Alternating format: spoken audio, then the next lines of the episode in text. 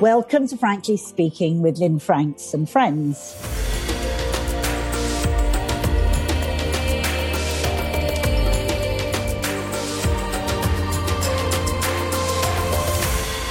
I'm Lynne Franks, your host, and today I'm talking with Stella Creasy MP for Walthamstow. We will talk to her about what it's like being a feminist and an outspoken campaigner in Westminster, about her recent campaigns and how we can all make positive changes in our communities. During such disruptive times when so many of us have been forced to stay in our own areas, there has been a rise in community engagement and also a visibility of the issues in our immediate neighbourhoods that we may not have had the time to look at in quite the same way before.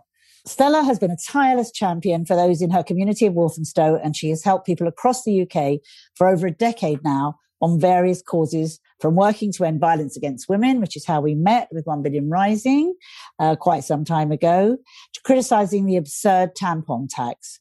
I am so pleased she made time to join this podcast for me to interview her. And I hope this interview inspires you to find all the ways of connecting with your communities in new ways.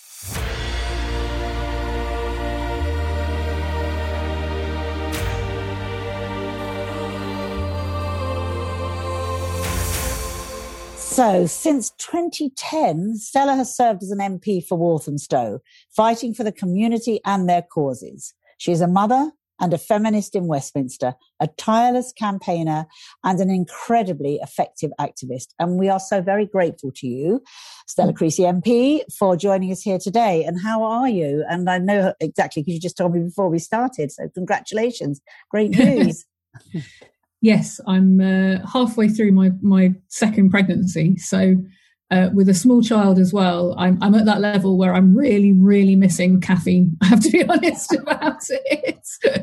what you're going to say then? I say missing campaigning, and of course, being at home. Well, for all of us, it's been such a change, um, and uh, especially with Westminster, which looks like a ghost town anytime I happen to see it on the news. So what's it been like for you actually campaigning from home, still being an MP in Westminster? How does it all work?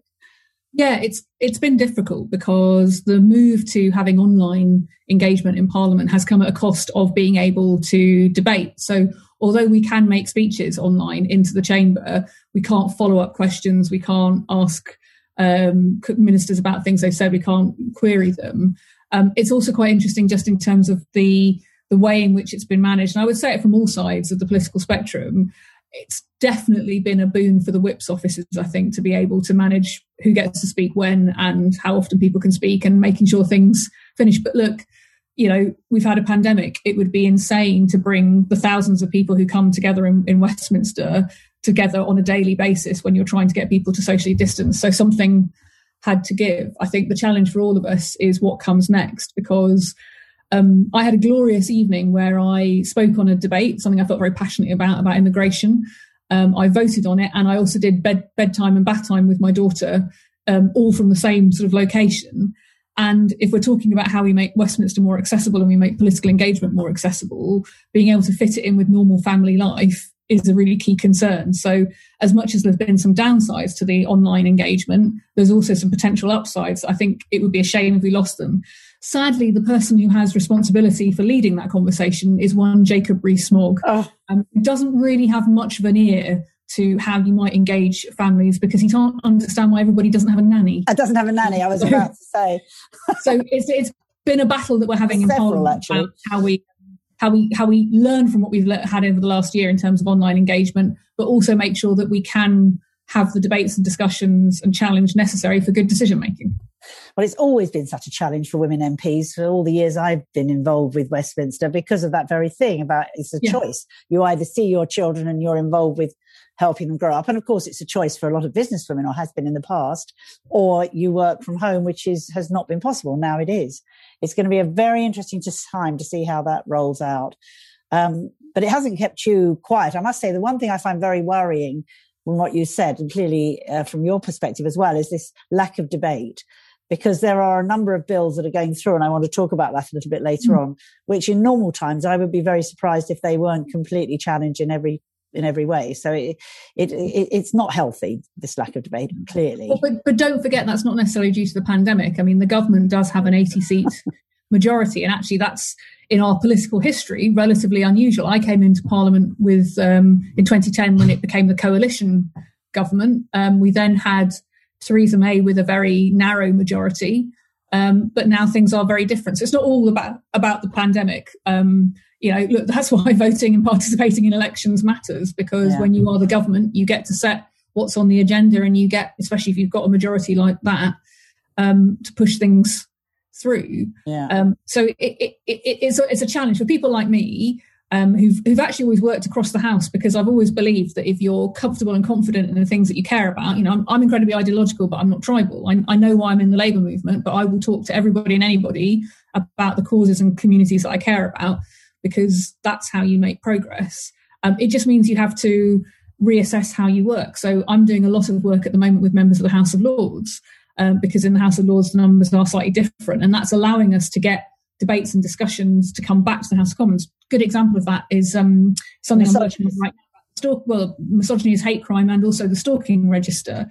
You know, um, for years we've been told that lessons will be learned every time a woman is killed by somebody who's a repeat offender. It's very clear that the existing system doesn't work, and we would like there to be a explicit register of serial perpetrators and stalkers. I mean, I, think of cases like Shana Grice, who was in fact fined for wasting police time before she was murdered by her stalker, a man who had stalked 13 other women.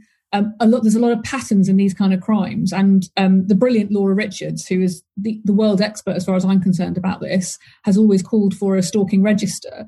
Um, we weren't able to get anywhere on that in the Commons in trying to get the government, having previously supported the idea, Theresa May supported the idea, they've now reneged on it. Um, but in the Lords, we were. And so last night we won a vote in the Lords for the proposal, which is going to come back to the Commons on Monday. Um, for, for people like me, congratulations, that's absolutely brilliant. Because I yeah. got your text about that last night, because I'm on your list, obviously. and um, I, this whole idea of using Twitter, social media, and texting was used by you from the beginning because you're a modern woman of today. And I think you I like on the, the pictures, Lynne. That's why I like social media. you know, you, I always enjoy a good animal video. but you were texting me about, and, and, millions of other people, about your campaigns for years, long before people realized that that was a very effective way of getting people to put the word out there. And by putting the word out there, to put pressure on in some way or another. And there's been some amazing campaigns that you've got through by that. And you've always seen the way through. Uh, strategically. Actually, before we get to that, I want to ask you what what brought you into the House of Commons in the first place? What was the inspiration and what were you doing before and how did you get there? Because I've never asked you that before. I've always said that the, the blame lies with my parents. And in fact, they have to live with it because they live in the constituency that I represent, although they always say it's not their fault. As a as a young child, I was always very struck by a sense of injustice about the world. And I would say, why is the world like this? And they'd say, well, what are you going to do about it? They say they've lived to regret asking me that question, having now ended up with me as their MP. Um, I think a sense of social injustice. I came from a faith background. My uh, my mum was very involved in the local church. My parents are activists in their own right within our local community. I have actually met your parents. yes, you know it's all true. well, we were all campaigning in Trafalgar Square about violence against women years ago, so I yeah. know it's true. Um, but I think that idea that it wasn't enough to have an analysis that the world was unfair, you had to take action, has always been uh, an issue for me. So I was a youth worker before I got elected. I've been a local councillor. I'd always enjoyed working with people, and I'd always thought it isn't about one person; it's about what many people can achieve. Um, I had actually stood down from local government because I was in my 20s and I was trying to write a, a PhD. My, my, academic background's in psychology. I was trying to do a job um, and I was trying to be a counsellor and I didn't really have much of a social life. And in my 20s, I kind of thought that was important. Um, but then the local MP, who was somebody I'd worked with as well, said he was retiring. And you get to a point where you think, well, this is the community I'm really, I really care about. These are causes I'm really passionate about. If I don't stand up and say, well, actually, I could do this, you will always regret it. Um, you know, these opportunities come along very rarely in your life. And So I had the opportunity to, to say to represent the community that I care about and fight for the causes that I'm passionate about. Well, That two words, two key words there that I know is absolutely true, which is the care and the passion. And I have Mm. to say that again, with my more cynical hat on for a lot of politicians, um, they go into constituencies they've probably never even visited before because they're safe seats and they're not involved in the community. I won't say all, but I would say a fair amount. But the one thing I would say is, look, if all I can offer to politics is my postcode, that's not enough. So absolutely understanding and respecting and, and being interested in the community that you are from is important, but it's not enough. I mean, there are lots of brilliant, brilliant people who care passionately about their local areas, but for whom politics isn't quite the right place for them. And that's okay. What what I want to do is move away from a politics where we elect 650 people into a place that looks like Hogwarts gone wrong and then expect them to be these kind of mafia dons. And uh, look, I think one of the things that worries me about the existing political debate now is that people expect politicians to be biased and they expect us to be um, you know, there's this kind of mafia don, you know, you vote for me, I, I scratch your back, you scratch, rather than having values and ideas and being able to, to think about the whole country as well. You know, I think Walthamstow is God's own country. I, I know you might disagree with me from where you're based at the moment, Well, Well, I I- live Somerset, but I do think Walthamstow is very special. but I I, also know that Walthamstow does best when the UK does best, when Europe does best, when the world does best. So actually, it's not about trading one off against the other. And in that politics where people expect you to be a kind of mafia don fixing problems for them on the basis that they will fix things for you, somebody's going to lose out. And actually, I, I don't want a politics of losers. I, I think we all win when we all do well. That's that's why I'm a socialist. I want to get the best out of each of us for the benefit of all of us. But our politics at the moment isn't really set up to be like that. So it's quite a, a frustrating, long-winded, bureaucratic, um, and quite small c conservative way of working. And you have to, you always have to have that. You know, put it more simply. My mum's always saying to me, "It's not about you," you know, and she's right. um, and if you have that in your head, you're always thinking, well, how else can we make change happen? How else can we get even more out of each other in the time we have available to each other? That's the hopeful, exciting conversation to have. Sitting on green benches, listen to the same speech being given three different ways, and I would include myself in that, is not the most exciting thing to do. I promise you. Know? I, I know. I couldn't even imagine doing it. And what what drives you? I'm, I, I imagine it's a passion for the causes that you follow and that you that you drive. Yeah, I've always been somebody who wanted to to do something about the injustice that I saw. So even as a, a little kid, um, I always tell a story about one of the best lessons I learned in campaigning. So I was at a, an all girls school um, in Colchester, and I was very involved in the campaign around Nestle um, providing baby milk in developing countries and the negative impact that was having. And so I managed to persuade all my friends at school that we should boycott Nestle. And I was very excited. And I won this argument with people. And so the school took all of the Nestle products out of the chocolate machine. And it was one of the best lessons in campaigning I learned because for one day, for one day, we've made a point about how we could support um, our sisters in developing countries. And then I realized at an all girls school, there was no chocolate in the chocolate machine. And you can imagine how quickly people stopped supporting the campaign. And it, it taught me a, a, a strong lesson about the importance of always thinking ahead about what should happen um, next. And, you know, I still, now I'm middle aged, I still like to think I have some of that spirit left in me. Actually, I would say I'm even more determined now than I used to be because when I was younger and when I first became a councillor and then an MP, you know, it was always a bit theoretical what you could actually make happen.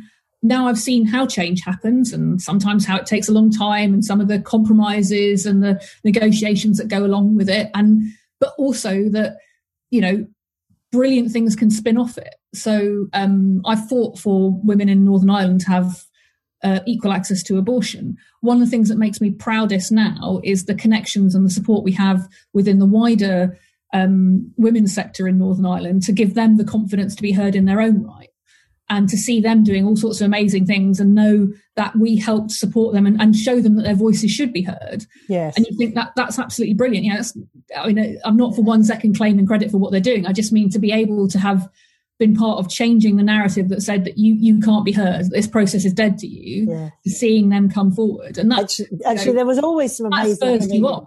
yeah, Northern Ireland. I remember when I was it, when the peace processes were going on, there was a Northern Ireland Women's Peace Coalition, which was extraordinary, made up of uh, social workers, school teachers, housewives, who came together and had a lot of uh, say in what was going on behind the scenes. But of course, they never had the front of house uh, power that I suppose that they have now in yeah. a way. But of course, they they're going to need it because it's certainly, as we've been reading, not all finished there yet. Um, so some of the campaigns that I, I mean, there's so many campaigns you've worked on, as you say, the abortion in Northern Ireland was a big one.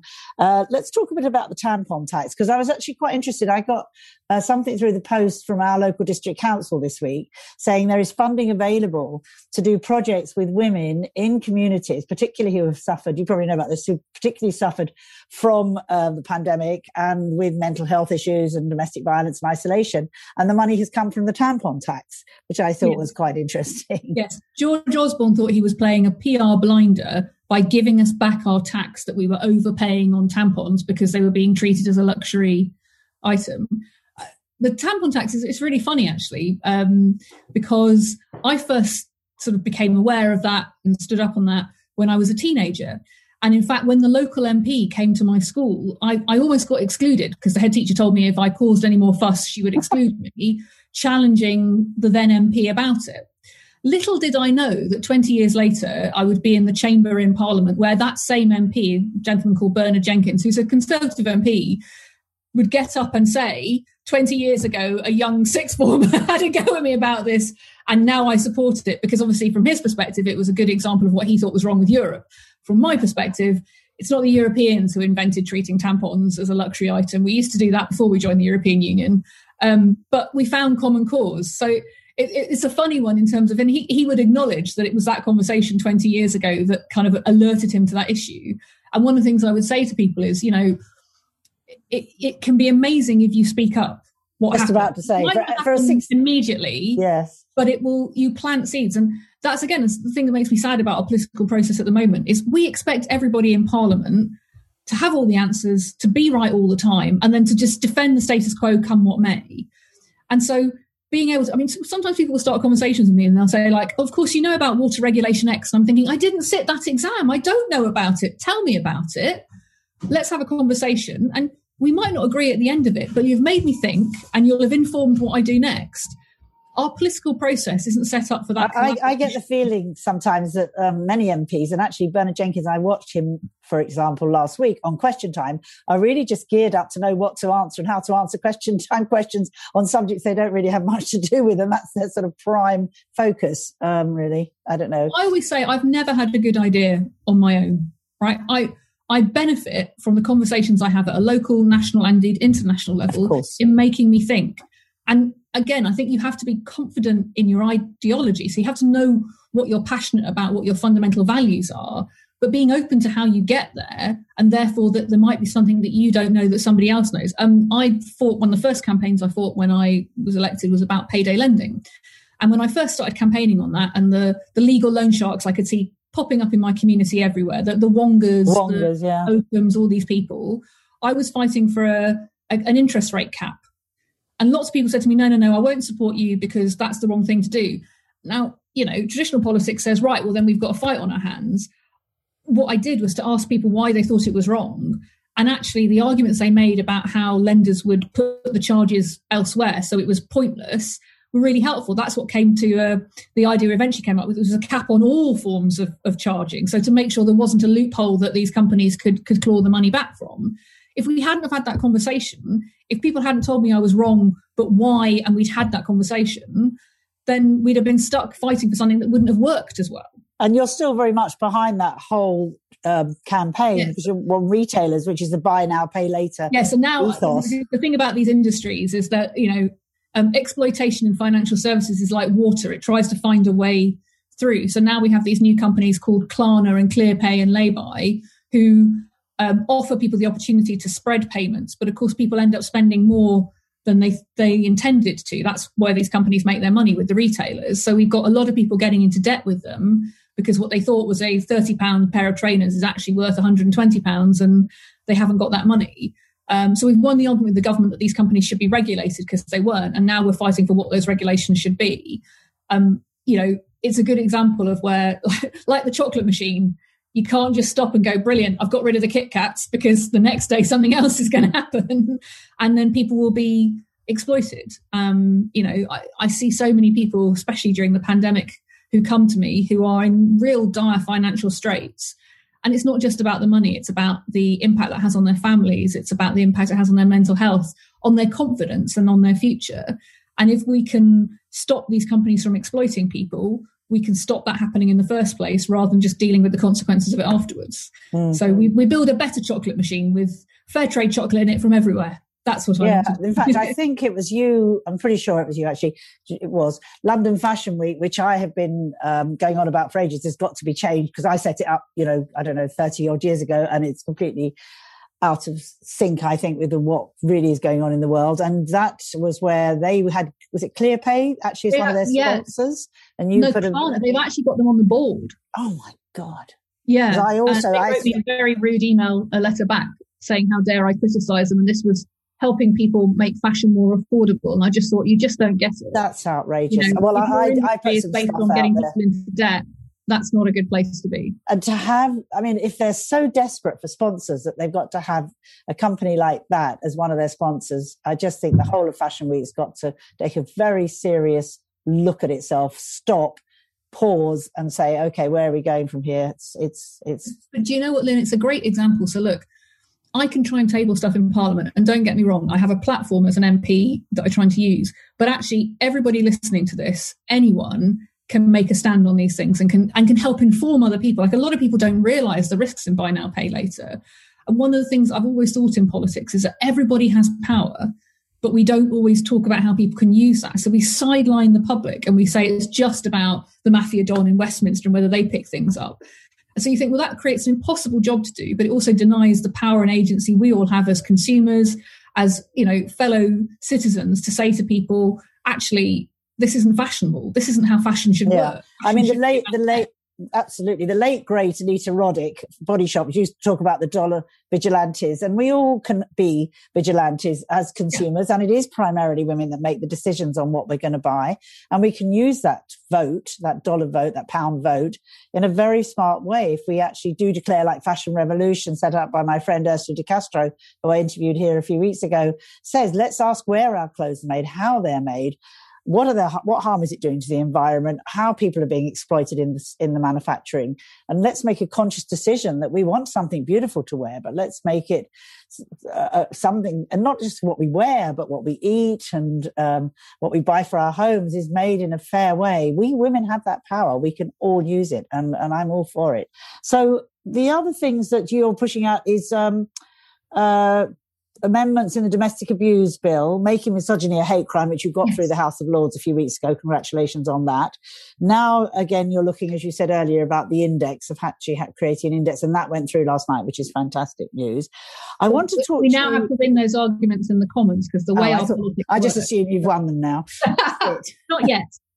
Well, Caitlin brilliantly always told me to put the word yes at the end of sentences, and she's absolutely right. So, you know, you say, I haven't done this yet, and it changes your mindset, but that you're going to do it. You just might need to keep working at it. I'm a great believer in manifestation, power of the mind. So I wanted to talk to you about the covert human intelligence sources that yeah. you've also um, started campaigning on, which I find incredibly worrying. Do you want to explain a bit about what that means? Yeah. So, uh, I mean, actually, this legislation has now become law. And I mean, the first thing I'd say is we do need legislation because this stuff had already been happening. So the police, our secret services had been recruiting people to be intelligence sources, essentially to spy for them for many years, but there were no rules and regulations about how they were doing. So we always wanted a piece of legislation to formalize that and to put protections in.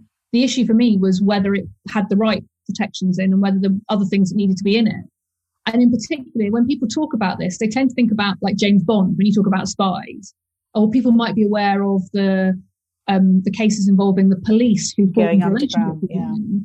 Um, but very few people realise that children have been used as as covert human intelligence sources, essentially, so to spy. Um, and actually, that's been increasing because children have been involved in more serious crime. In particular, in a community like mine, I see a lot of it with the county lines issue. So children getting involved in drug dealing, being used and exploited because they're vulnerable kids.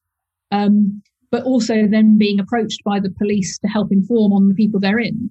And we should be really clear this legislation was about giving people permission to commit criminal activity as part of helping an investigation. So when it came to children, we're talking about children being encouraged to do criminal things um, in order so and, and, to stay in places of risk because of course it's incredibly dangerous for a child to be in that place in order to help an investigation. Now, thankfully, it happens very rarely. But I worked with an organisation, a brilliant organisation called Just for Kids, to try and get into the bill because there was nothing in the bill when it was first written proper protections and safeguards for children. Because I mean, you might say, look, well, surely we should just never ever use a, a child in that way. But this also covered things like children perhaps going into an off license and buying alcohol. And that's something I think people would recognize as a, a, thing that happens that you, you do that to test the that people are following the law. So we had to find a way through about making sure that if you were ever going to ask a child to do that, there were people there who could protect their interests. Because a lot of the times the police have conversations with the children on their own. So there's nobody else there to kind of act as a, a check and balance. Um, and that also it was only ever in an exceptional circumstance. It was only ever when there was no other way of getting information because this bill would allow children to spy on their parents um, and have that relationship. So just, just quite a horrible. lot of things when you get That's... into it. It's really quite worrying. Um, again, that was one that's probably the first one where I started working across the House with members of the House of Lords, and there's some brilliant uh, Beeban Kidron, absolute legend, uh, and Lord Simon Russell as well, and Lord George Young. Now, again, if you'd have told my 15 year old self that George Young, who is a former Conservative government minister, he's a, a really interesting guy, and he was really agreed with us that it was important to protect children.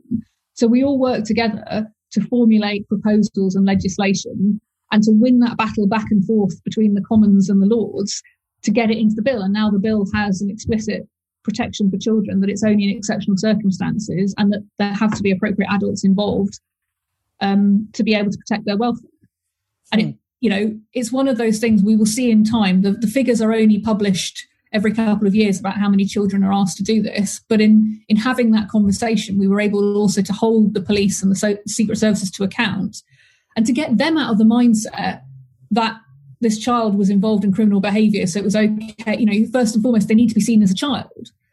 Um, and we've got we've got more work to do to follow up in terms of the codes of conduct and guidance. But you know, six months ago when we started, there was nothing. And now that's a massive part of that piece of legislation. So it does take time and it takes raising awareness and it takes having proposals because often what people will say is, well, what would you do then? And you have to be able to answer that question. But it is possible to get these things to move. And I'm, I'm, I'm proud of that because I feel like some very vulnerable children will have support that they wouldn't have had had we not acted together to do mm. that. No, I think it's very important. Um, I want to talk to you about protesting generally, yeah. because obviously we've had Black Lives Matter, and then we had um, the Sarah Everard ver- vigils, and uh, there seems to be such a strong effort right now to curb people from going out and, and protesting, which is a human right, really. What's your feeling about that? Because there's bills yeah, going I, through all the time, and I find I've spoken out on the the policing bill that's currently going through Parliament because I think not only is it very dangerous in a democracy to say, well, I don't want to hear what you have to say. Um, absolutely, you know, it's a bit like free speech. It's not an unqualified right. You don't have a right to shout fire in a in a in, in a crowded theatre and not take responsibility for what happens. So, absolutely, the way in which you protest needs to be peaceful. It needs to, needs to be democratic protest. You know, I draw a distinction between those people who protest to intimidate and silence others, and those people who protest to to be able to speak up. But those are boundaries that we can draw. Um, I mean, to give you an example of how this bill is just, it, it's unworkable more than anything. Whether you think it's right to to challenge protesters or not, the bill talks about serious annoyance as a guidance for when you can shut down a protest. Now, I have to be honest, Lynne, there are lots of things that seriously annoy me, but you know, sometimes you're Scooby Doo and sometimes you're Larry David in terms of your levels of what what annoys you. The idea that that's going to be a test that we ask the police to apply and then we hold them to account for it, you know, that's an impossible test for any police officer to be, you know, what, what's one person's serious annoyance is another person's important Absolutely. point being made. So logically, it just doesn't work. Um, well, I, I, was just interested to see all the big protests about outside the football clubs that didn't seem to be stopped at all by all the fans, and yes, yeah. at, again at these um, these events at the uh, to reclaim the streets, how that seemed to bring up so much anger. Yeah, and I think I, I mean, look, I have tried to do a lot of work with the Met Police because I have very real concerns with how the Met address violence against women and their engagement more generally uh, with misogyny. I, the, what we've won so to date is that from the autumn, the police will have to record instances of crimes which are motivated toward, by hostility towards sex or gender, because there are a quarter of police forces in this country already doing that. And it's helping to piece together where women are at risk, but the Met is not one of them. Um, the next stage of this is to get it into the court system so that you can then recognise an aggravated sentence because it's a form of hate crime. Yeah. Um, but what I think you saw with Sarah Everard, and you know, I was really concerned when I read the report that the police did into it, and they some said this justifies the approach that we took. It, it worked on the basis that there was no other form of action that could have happened. So even though you had some incredibly seasoned organisers and campaigners looking to organise that vigil and to have it socially distanced and have thought about how to make it happen, they decided that those women didn't know what they were doing, and so they had to step in.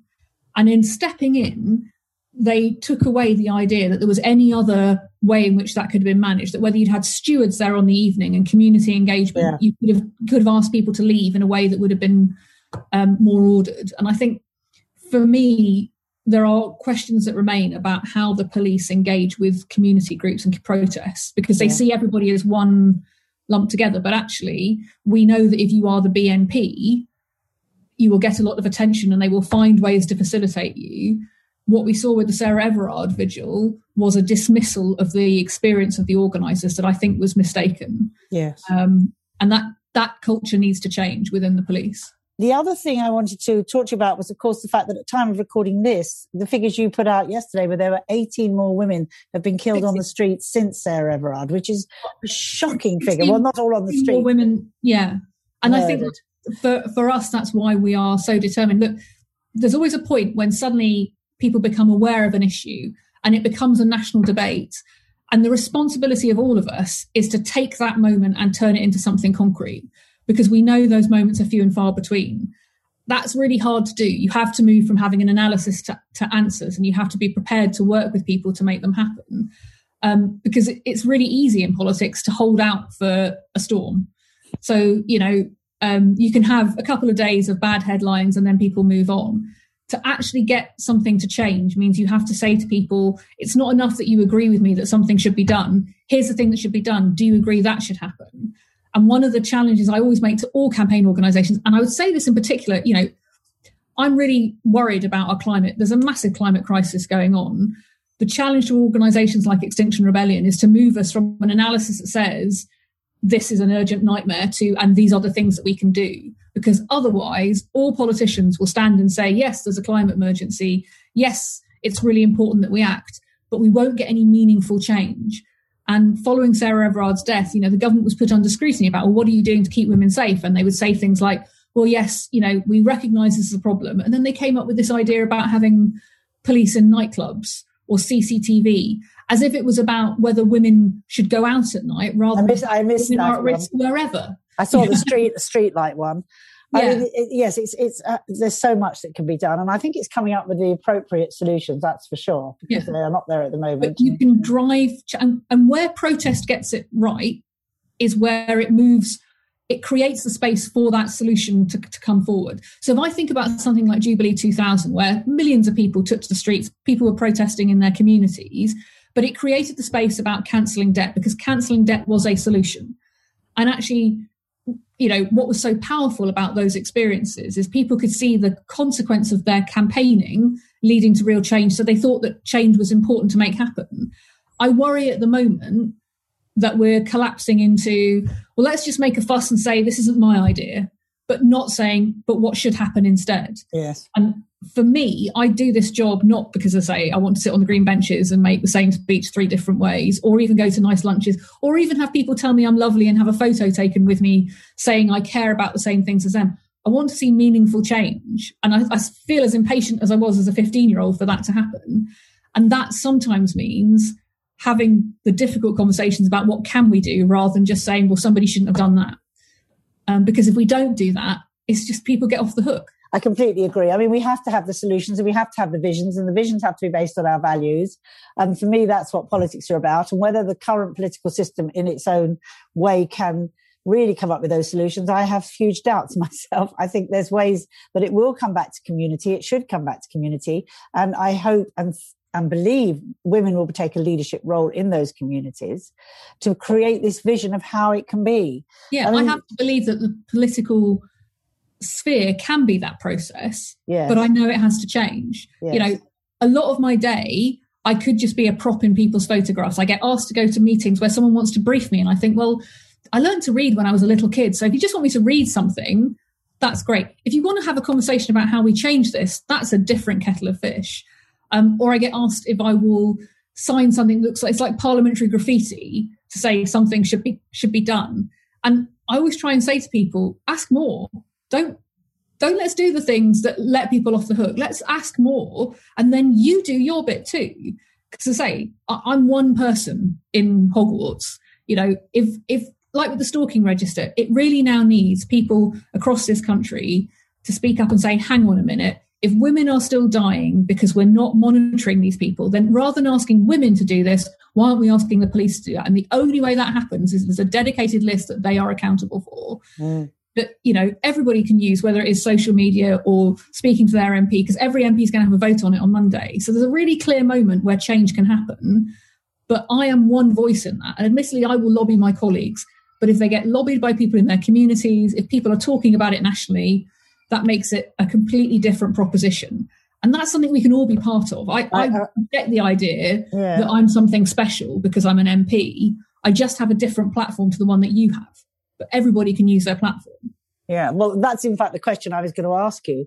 Was the next question is coming towards the end now? Is what advice would you give to people wanting to reconnect with their communities um, you know, what, what can we do? I mean, lobbying our MP is clearly part of it. I also think that you know, making a, a, a, statement. If you think about the whole country going outside their front doors at one time to clap for the NHS, why aren't we going outside our front door and making a statement that way if we don't want to go on marches? There are many, many ways we can do things, and and I believe that we should, and taking action in whatever way we can. So, what ways would you say that, um, other than, of course, lobbying our MPs, um, uh, we can actually make a change in our communities, even so from a local perspective? I always work from what I call the AAA perspective, which is first of all, you have to have answers, not just analysis. So you can't just say the world is unfair, someone should do something about it. I'm going to go and tell that MP, that councillor, my local neighbourhood group, somebody should. I'm going to come up with some answers, and that that is scary because it's putting your head above a parapet. Um, the second thing I would say is that in that process, you need to build allies, not just um, props. So you know, the, point about the props is like everyone sit in the meeting and agree with me is not the same as what can we do together. I worked, I went and lobbied Jacob Rees-Mogg about the abortion stuff. Now, I know Jacob feels very strongly, completely differently to me, but there were points at which the government was trying to use parliamentary procedure back when Jacob was a, a backbencher that I thought, well, we would agree that this isn't right. I didn't manage to convince him, but I'm really glad I went and tried because if finding allies with people is always about not being frightened to, to, to speak to somebody and show them that you have the respect of thinking that they could help. And you'd be amazed in a local community who else can help. Absolutely. I mean, as an MP, I have very little power. I, I don't run my local council. I don't have any pots of money to spend on things. Um, especially as a backbench opposition MP, I don't control the government agenda. So really, I'm very, I, I, have much less power than, say, a local council would, or maybe a local business or a local school would, or a local hospital. Go and talk to them, see if you can convince them to be part of what you can do. And then finally, you need, uh, you need actions, not agitation. So what do I mean by that? You know, agitation and a lot of politics now, people start angry and then they ask you a question and you're like, that's just emotionally, that's quite hard. You know, I, I always used to, when I, when I was able to do community groups meetings together, I always make sure there's a cup of tea and a biscuit because I think people make bad decisions, behave badly towards each other if they're hangry. So actions come not from winding people up, but actually being open to, well, okay, we might disagree, but what can we agree on? And can we agree that we should write to somebody and let them know about it? Agitation is, I'm going to stop the traffic and just expect you to understand why that's happening. Actions are actually, if we car share, we can cut the amount of pollution in our local community. So it's thinking about the actions that you can take that would make people want to do take them with you. And that includes members of parliament, includes councillors, includes people who are probably trying their best. You know, most MPs, most councillors, most political representatives are good people who care about this country, care about the communities. That's why they do what they do. But they're quite frazzled. They're trying to deal with a system that's quite bureaucratic and out of date, and they can't do everything. So if you help them think about the actions they can take that will help you, because you're taking action yourself, you're the one going and talking to the hospital, you're the one going and talking to local school kids about maybe what they could do to re- to remove single use plastics from their local community it's completely different from an agitated kind of right well we're demanding a meeting with you we've got a to-do list for you and why haven't you done it immediately? Like just emotionally thinking about that and how people will work together it, what's brilliant about it is if you if you think in those three ways the you know having an answer having allies and having actions you build relationships that don't just help you solve one issue they start changing all sorts of things you and i met over one issue but we've continued to work together and collaborate because I hope you found it a positive and constructive experience because it's like, here's where I need your help. And actually, can I help you? And can we show people that it is possible to change things? Because then it's even more worth being part of what we're doing. Yes, and that absolutely works. And um, in my own little town, in our own little council, it's unbelievable how you get these different oppositions. It's not even arguing about policies or, or, or, or judgments about what we're doing in the town. It ends up just being people against people. And um, I don't understand it myself, but I find cup of tea and a biscuit. Starting I, I, agree. A Cup of tea and a biscuit. So I can hear the baby. So I know you've got to go. um, but I just want to ask you one last thing, which is really what next, apart from having another baby, of course.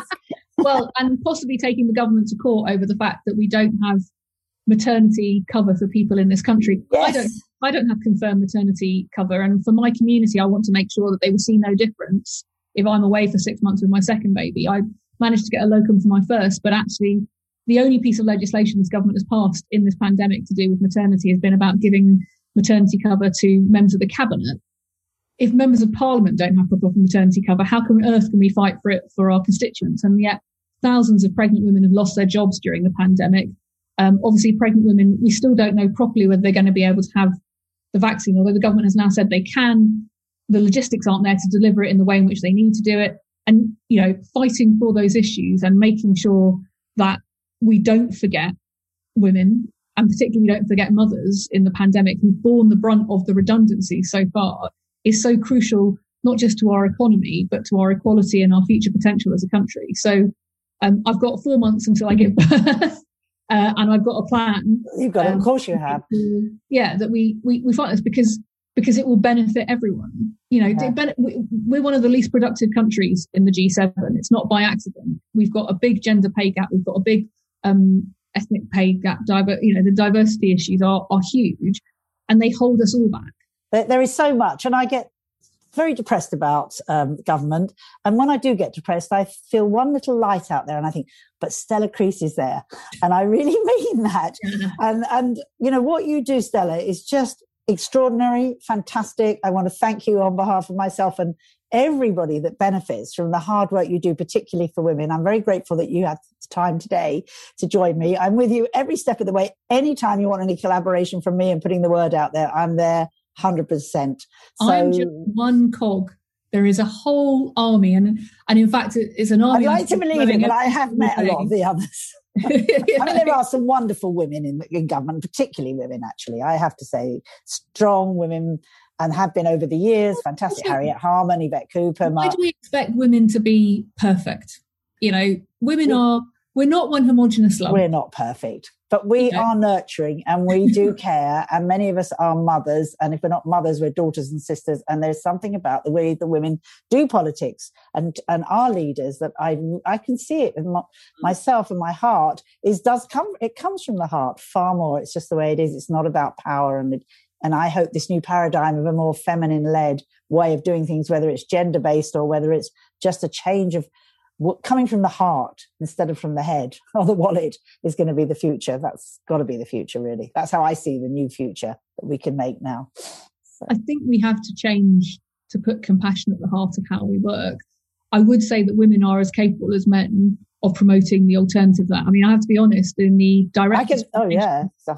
The, the, direct discrimination I faced as a as a mum in terms of my political career and people now telling me that I can't take on leadership positions that I can't cope with things anymore has come from women. Oh, I hate um, it when I which hear is that. really frustrating. There are some awful women in your world too, and and you know we have to learn. We have to really learn and understand about the sisterhood that there is a need for it. We've had two thousand plus years of being subdued and subjugated, and it is time for us women to come together.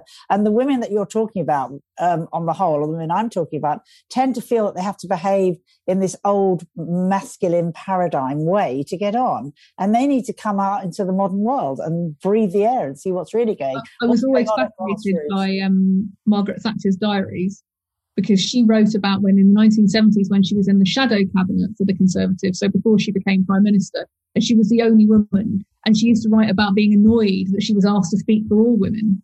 And I thought that was fascinating because I completely get that. I mean, you know, I couldn't possibly speak for all women in my constituency because they are incredibly diverse, talented bunch with all sorts of different experiences. My job is to create them a platform for them, as it is for the men in my constituency, so that you can see what they're capable of and learn from it. But we will make progress when we stop expecting one woman to be every woman. Um, you know, I love it true. when the government appoints a lady. And I always think of it as the, the, the lady vote in things. And it's like, yeah, there you go. That's women covered off. As though 51% of the population all think with one mind. A bit like the scene in the film Witches, you know, you get us all in a room, we'll all take off our masks and actually we're all part of some secret cabal with secret wording and secret intention. Like the of course, I believe we are. A lot of people. well, yeah, you know, maybe we should start saying that because then they might I, think, I love oh, God, I don't want to, I don't want to upset them. Who knows what spells they might cast? I love. It. I totally admit to being a witch. I'm, I'm, that's one of the reasons I live in Somerset. I flew here on my broomstick, no doubt about it. um, but anyway, it's been so lovely to talk to you. Thank you so much. Give that baby of yours a big kiss from me, and uh, let's hope we meet up at some time in the not too distant future. And good luck with the pregnancy. Love you lots, and thank you. Fantastic. Congratulations for everything you're doing. God bless you. Bye bye. Yeah. Bye.